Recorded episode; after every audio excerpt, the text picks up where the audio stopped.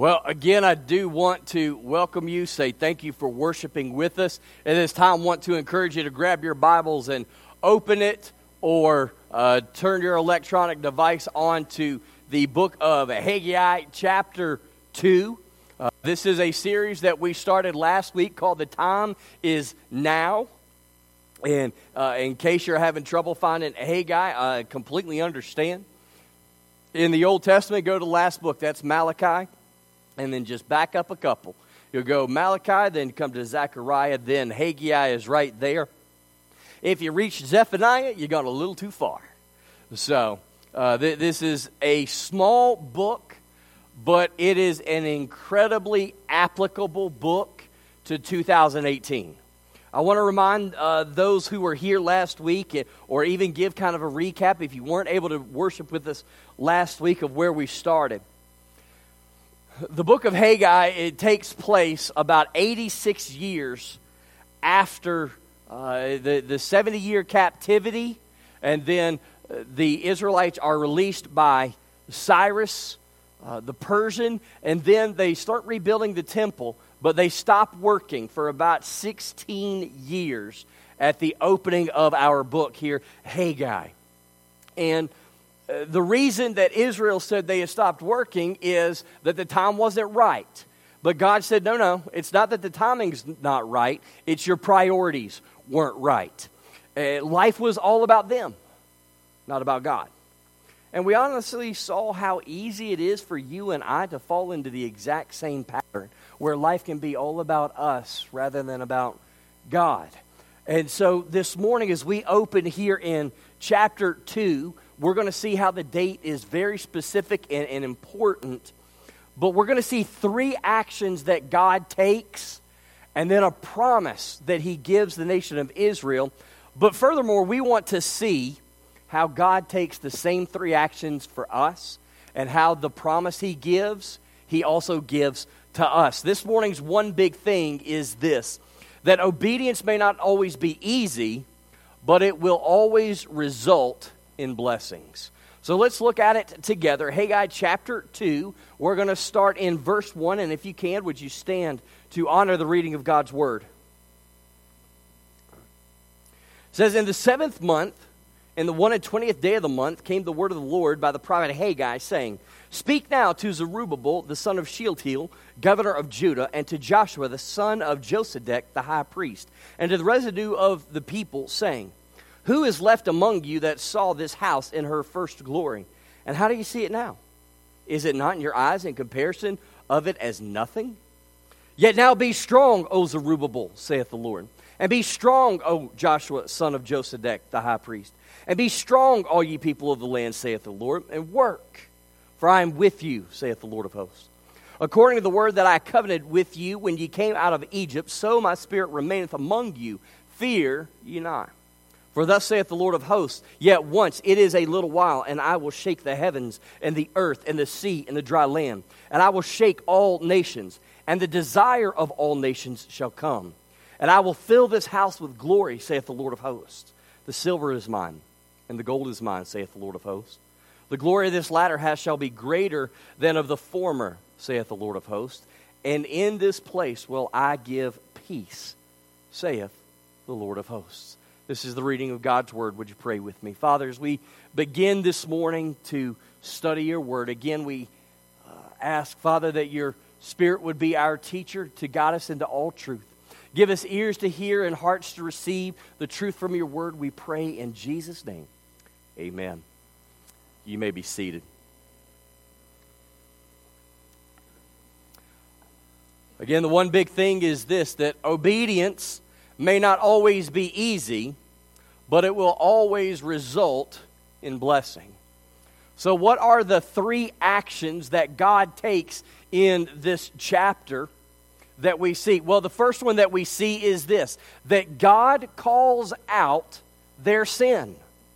Chapter 2 opens approximately one month after Israel had begun to rebuild this second temple, the one known as the Temple of Zerubbabel.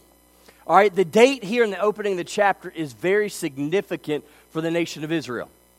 because in Israel's time, God gave them three specific feasts that they were to observe every single year. And one of the feasts is known as the Feast of Booths or the Feast of Tabernacles. It's recorded in the book of Leviticus. Now, what this feast was about was it was to remind Israel of how God had taken care of the nation for 40 years while it wandered through the wilderness.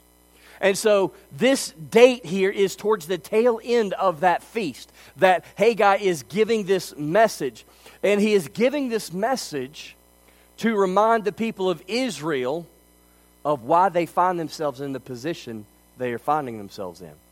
You see, Israel, back in Moses' day, they wandered for 40 years in the wilderness because they didn't have faith and trust in God.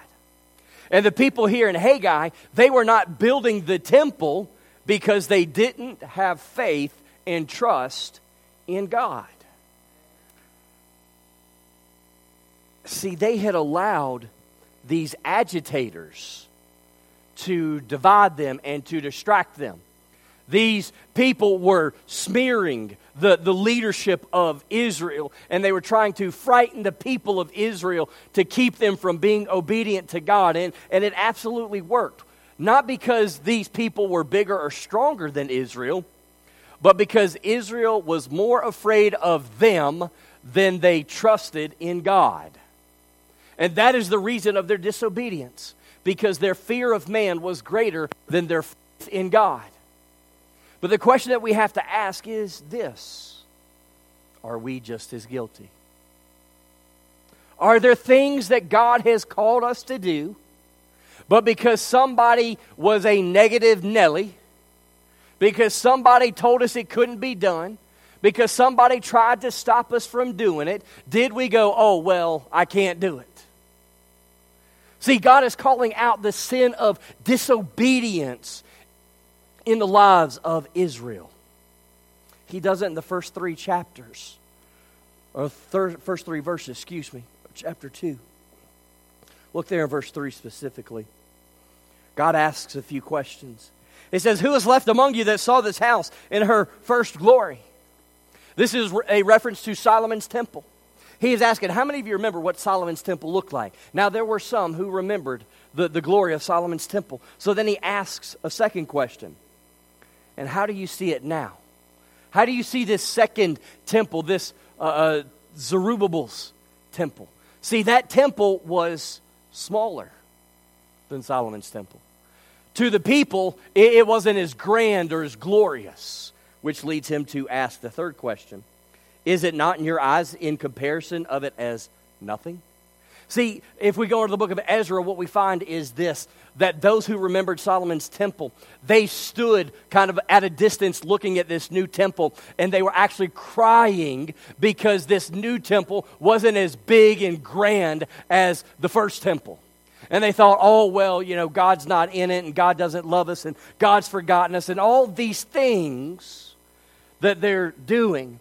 And God's going, listen, the God of Solomon's temple the God who led you out of, is, out of Egypt is the same God who is with you, calling you to rebuild this temple now.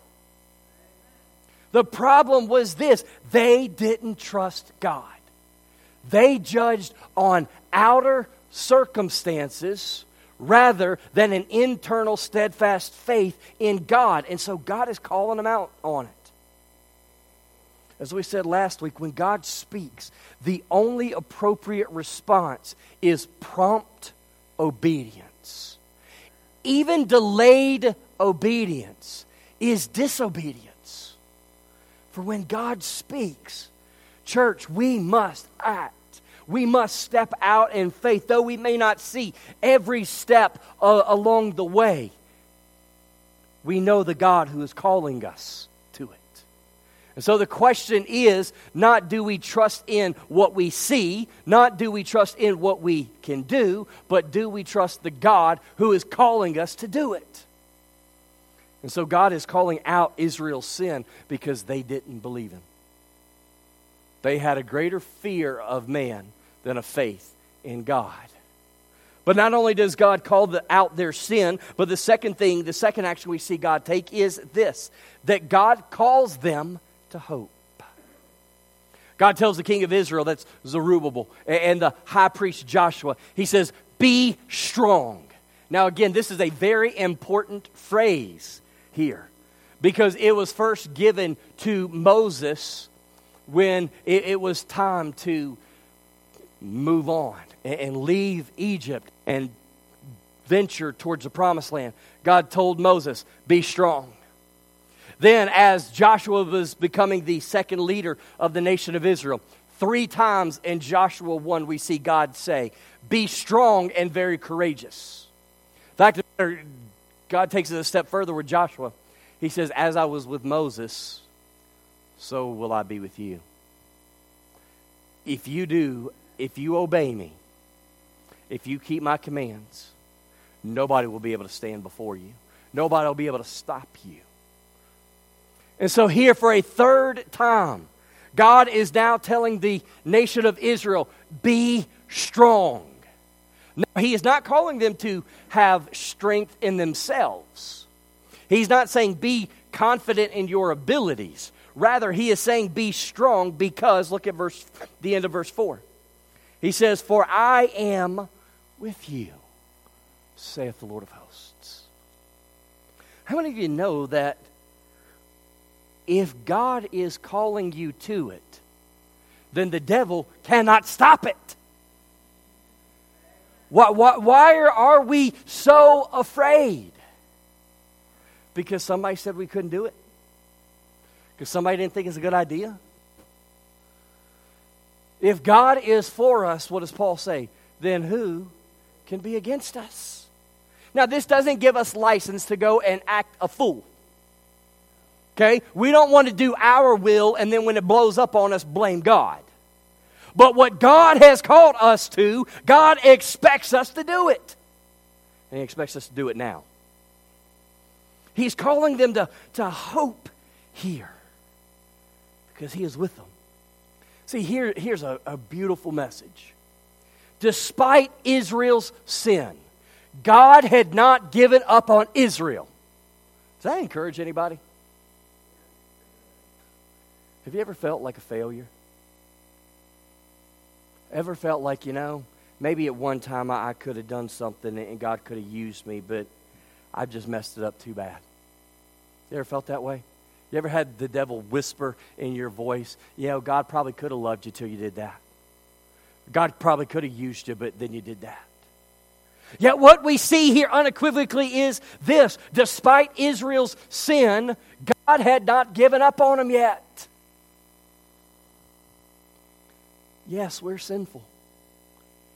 We, we fail God every single day. In fact, the about in 1 John 1 8 would put it this way If any man says he doesn't have sin, he is a liar, for the truth is not in him. We are not doubting that we are sinful.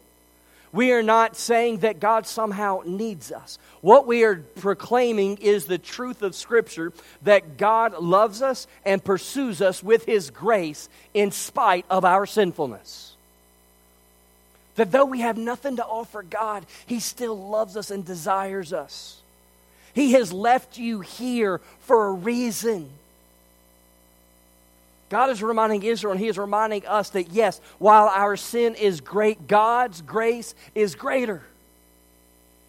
I love the end of Romans chapter 5, verse 20. It says, Where sin did abound, grace did much more abound. God's grace is bigger than our sin. It means that no one here has sinned so tragically that the grace of God cannot save you, cleanse you, and ultimately forgive you. That God has you here for a reason. Now, let's be very clear here. This does not mean that we can take our sin lightly. It does not mean that we can continuously run and rebel against God. But it does mean that God, in His love, pursues us with His grace that we might be forgiven and saved. that our life would ultimately bring Him glory as He builds His church and His kingdom.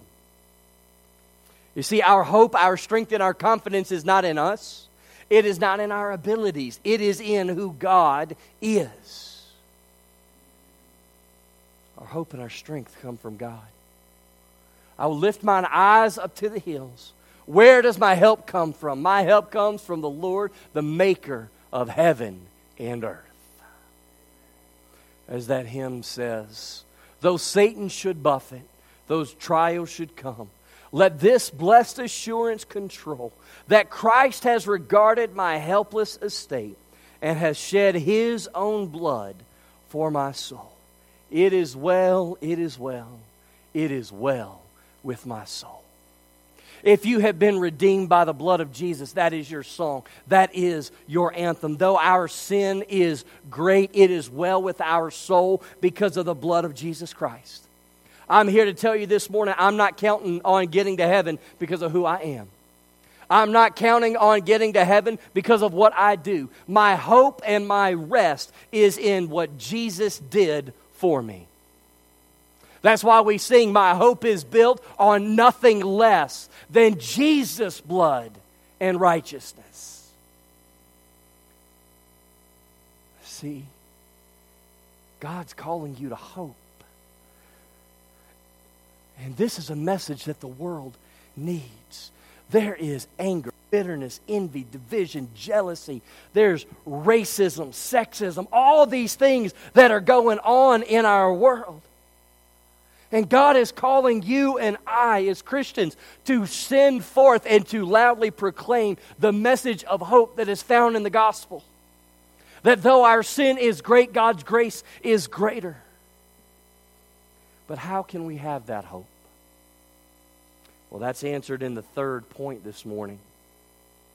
And that is this that God has called on Israel to repent. Although we don't see the word repent in this verse, we see the action of repentance there in verse 4.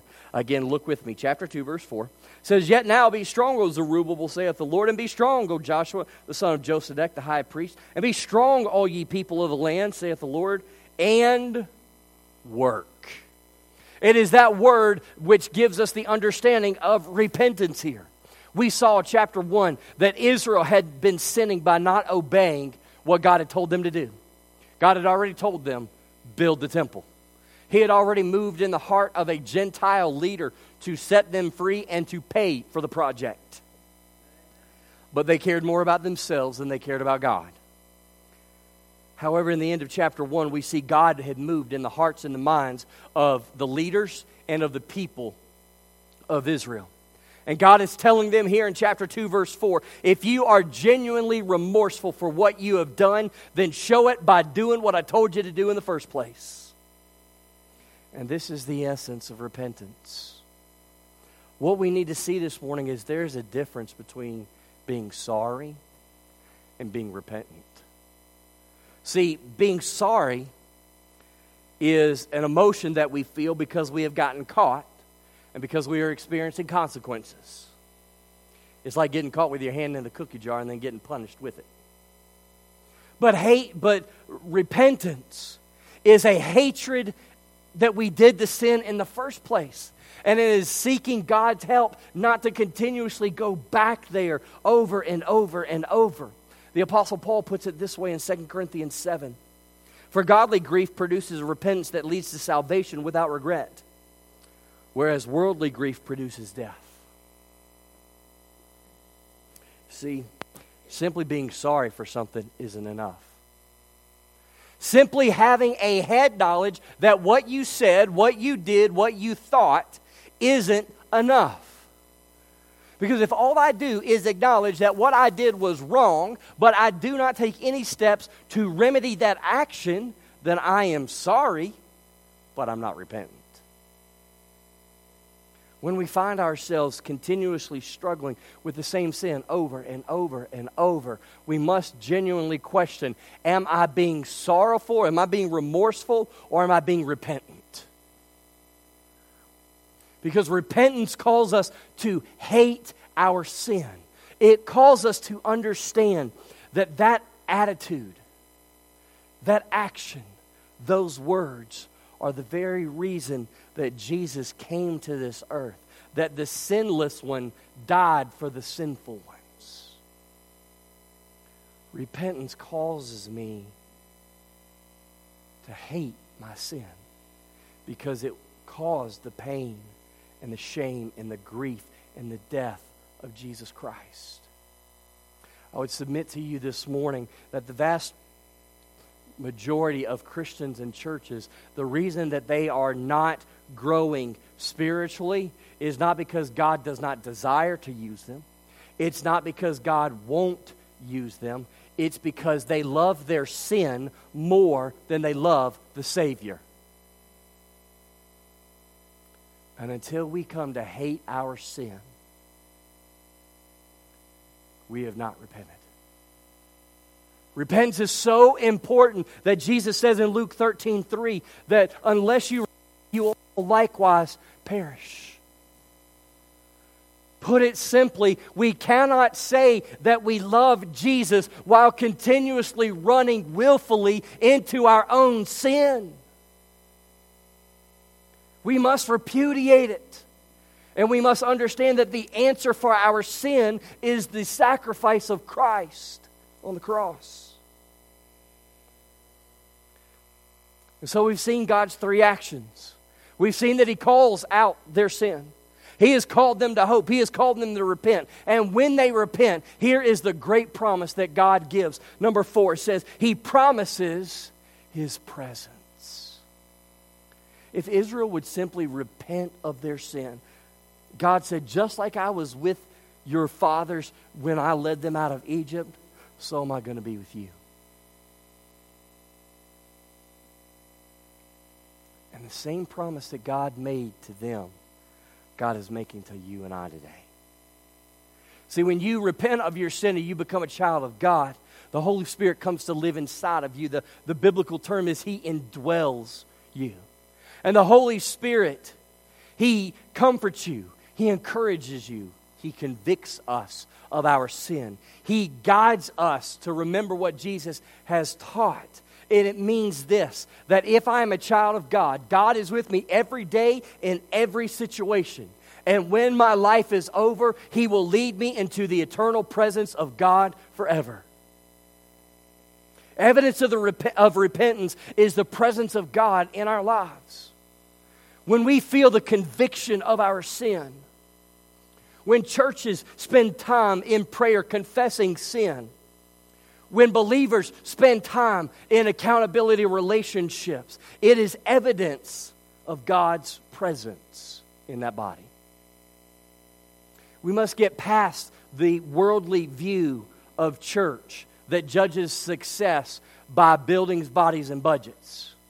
We must look at success from God's perspective, which is not the three B's, but rather it is faithfulness and obedience to God, regardless of our circumstances. It's easy to be like Israel in chapter 1 now, isn't it? It's easy just to go about our life. It's easy to make decisions that we think are in our best interest, that make us happy. In many churches, people don't want to talk about sin. They don't want to talk about sin and accountability because they don't want to deal with their own sin. In fact, I would submit to you that one of the most common reasons churches don't practice church discipline as outlined in Matthew 18 and 1 Corinthians 5 is, is this. They will say something along the lines of, Well, we all struggle with something, and it's not my place to judge. Can I just lay it out for you real quick? That is the absolute lamest excuse for sin I've ever heard in my life.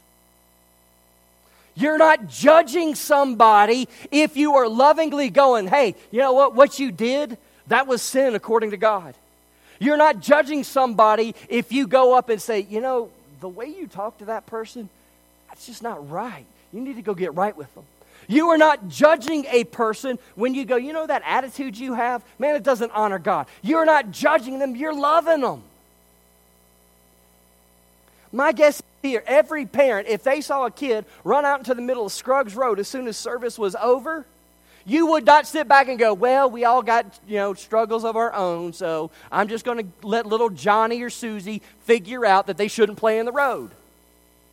You would break your neck to get them out of harm's way. So, why is it, church, that we have a problem with holding one another accountable? God disciplines those he loves. Judgment would be me walking up and going, you know what, that David character, he's lost. And that Hunter character, well, he's saved. That's judgment. That's God's job. But my job and your job as a Christian is to be a fruit inspector. And sometimes in love, we got to go up to somebody and go, you know what? You got some rotten fruit. It's time to repent of it. How can I pray with you and for you? It's not pointing a finger at them, it's coming alongside of them and going, listen, this isn't right. Let's help each other become who God has called us to be. If you really want to grow in your relationship with Christ, you need three intentional times of study. I'm not going to go any further than this, other than to say, I, I want to invite you here on Wednesday night because we're going to dive into this deep. All right, but you want to really grow in your walk with God. Three intentional times of study corporate worship. So you got one. Sunday school small group. Hopefully you got that. If not, there are classes that meet all over this building. They start 9:45 every single Sunday. If you're not sure which one's right for you, please let me know. We'll help you find it. Number three, you need a small discipleship group. A group of three to five believers of the same sex, so men with men, women with women. And you're going to meet every week for the purpose of Bible study, prayer, and holding one another accountable. Because if you try to live this life on your own, your sin nature will wreak havoc. That's why when, when Jesus told that parable of that one lost sheep going astray, it's why the shepherd went after it. Because that's where trouble lands. So we have to understand what God is calling us to. Scripture is full of exhortations to hold one another accountable.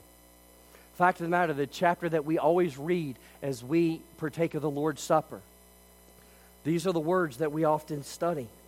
Whoever therefore eats the bread or drinks the cup of the Lord in an unworthy manner will be guilty concerning the body and the blood of the Lord. Let a person examine himself then, and so eat of the bread and drink of the cup. For anyone who eats and drinks without discerning the body eats and drinks condemnation on himself.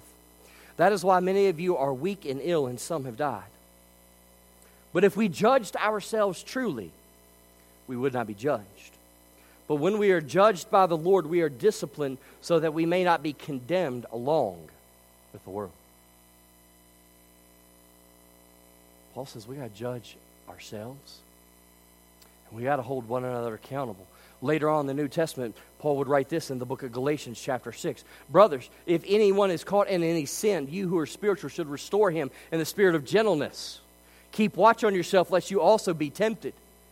Bear one another's burdens, and so fulfill the law of Christ. Both of these verses have the exact same thrust on it, and that is this that we must hold one another accountable for living a godly life and having godly words and having godly attitudes if we're going to please Him who bought us with His blood. But not only is accountability necessary for us, but we have to remember that the world is watching. And that many people are making up their minds about what they believe about God by listening and watching those who call themselves Christians.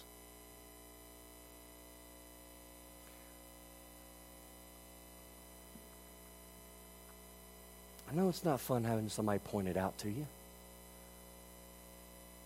One would think I've grown accustomed to hearing, Justin, you're wrong. After all, I've been married for almost 14 years. But I don't like it any more than you do. I don't like it when somebody challenges me.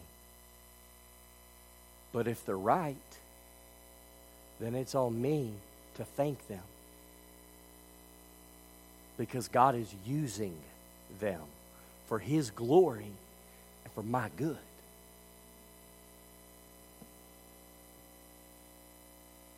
If we're going to grow, church, we've got to love Jesus more than we love our sin. Which means we have to let people in and inspect our fruit trees. And when they find a disease, we need to allow them to call it out so that God's Word can do the work of producing healthy fruit. See, all of this matters because we want, we need God's presence in our life and in the life of a church. And we have to know that God will only put up with our sin for so long before His judgment will fall. And I assure you, when God's judgment falls, there's a lot of things to describe it. Grace will not be one of those words. I'm often reminded of what God said to the church at Sardis in Revelation chapter 3. He said, You have a reputation that you're alive, but I tell you that you're dead. Therefore, repent. And if you will not repent, I will come upon you as a thief in the night. You know, in this day and age, it's so easy for a church to appear alive. We could have so many programs that we could have you here every single day of the week for two, four hours at a time. But that doesn't mean it's alive. How do we know that a church is alive? When people are repenting of their sin and trusting Jesus Christ. When people are following through in baptism when people are being obedient and becoming members of the local body. When Christians are growing in their walk with God and they're loving God and they're loving one another more. Those are the signs of an alive church. Not 500 people.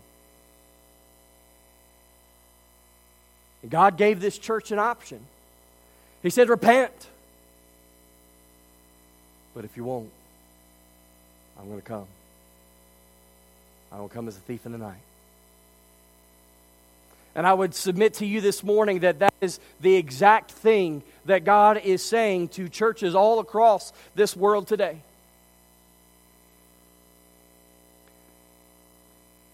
I would submit to you that that's, if you are here and you have never trusted Jesus Christ as your Lord and Savior, that's exactly what He is saying to you today. You may think that you're alive. You may think that you got the world by the tail and everything is going great, but God, who we will stand before and give an account for, He is saying, You may think you're alive, and I'm going to tell you right now, you're dead in your sin.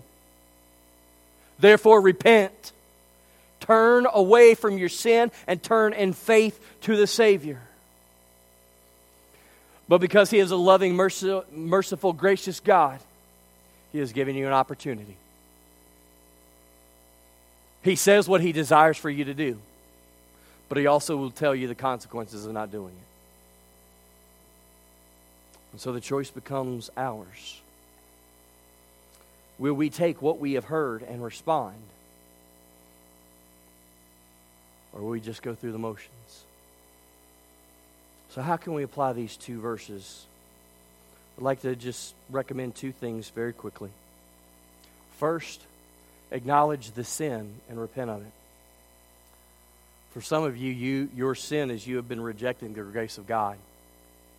You're, you are trusting who you are and what you've done, your good works to get you into heaven. And I'm here to tell you that that is a dead end road. The only way that we can be saved is by the grace of God through faith. Ephesians 2 8 and 9 would tell us. For some, the sin is words, actions, or attitudes that don't glorify God, that tear others down. The answer in either case is the exact same. We must acknowledge it, we must turn from it. We can't pretend that we're right with God when we're not. We can't pretend that it's not there because it is there. But acknowledgement is only the first step. See, acknowledging our sin is what the Bible calls confession. To confess means to agree with God that what we are saying, doing, or thinking is wrong. But that's only a head knowledge. That will not save a person.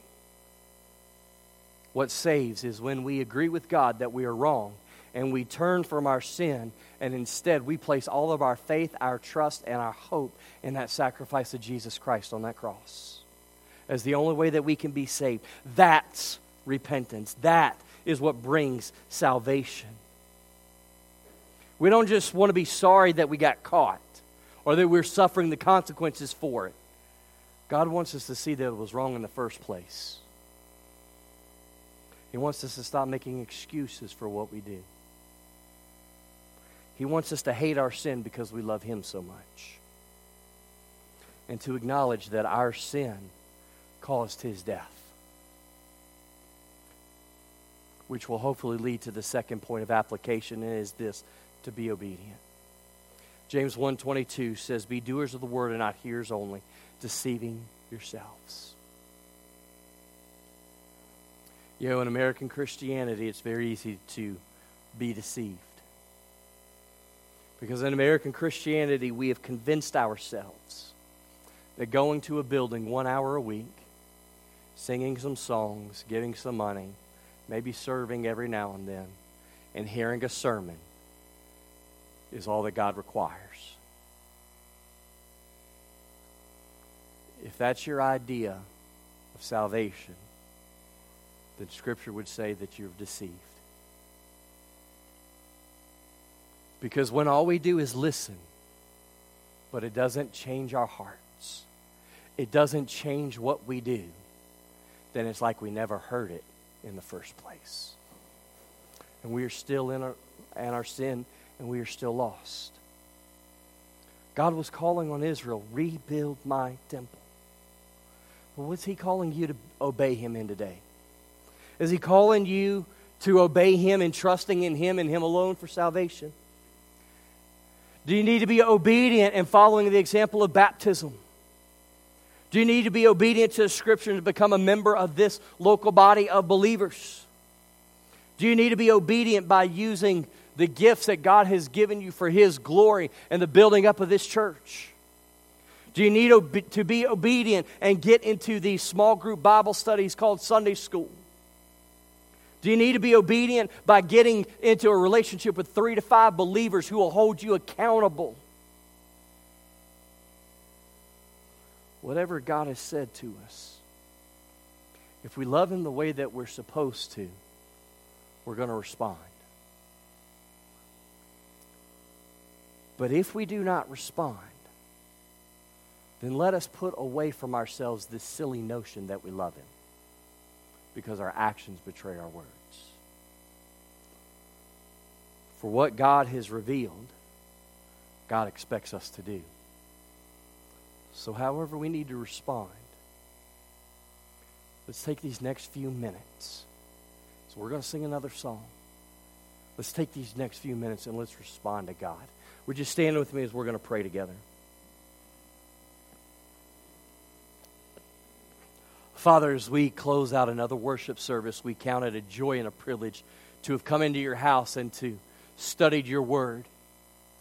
And Father, undoubtedly, it creates some very uncomfortable moments because the Word of God lays our heart and our mind and our life open to bare. And it reveals the truth of who we are and who we are trusting. But Father, let us see that as something for your glory and for our good. For many are sitting in churches just like this all across uh, the world today, and they are believe they are deceived into believing that they are a child of God when in fact they're not. And Father, I, I pray it's not the case, but it may very well be the case even here this morning. That we have fallen into this belief that just because we walked an aisle or said a prayer that we are somehow saved. Yet, Father, let us see that that is a works based theology because that is putting it on what I did, not in resting and trusting in the grace of Jesus Christ. But God, those that you have saved, you have also called to obey you and to grow in that faith. So, Father, we pray that you would reveal the truth where we are with you today. And that, God, if we're not right, that we would simply cry out in faith to you today that we might be saved. But God, may not only the sinners be challenged, but may the saints also be challenged. Because though we have been declared not guilty by that blood of Jesus, there is still a sin nature inside of us that wars against us every single day. And there are times that we obey that sin nature rather than our new nature. Father, let us not pretend that it doesn't exist, but let us simply confess and turn from it and to seek your help and to seek the accountability of brothers and sisters that we would live in a way that glorifies you and draws the lost to yourself. So, Father, we give this time to you. Move in the hearts and lives of your people. We pray in Jesus' name. Amen. We're going to sing the song of invitation. Oh, come to the altar. It's one that you're very familiar with. If you need to take care of some business with God, this is the time. So as we sing, you come.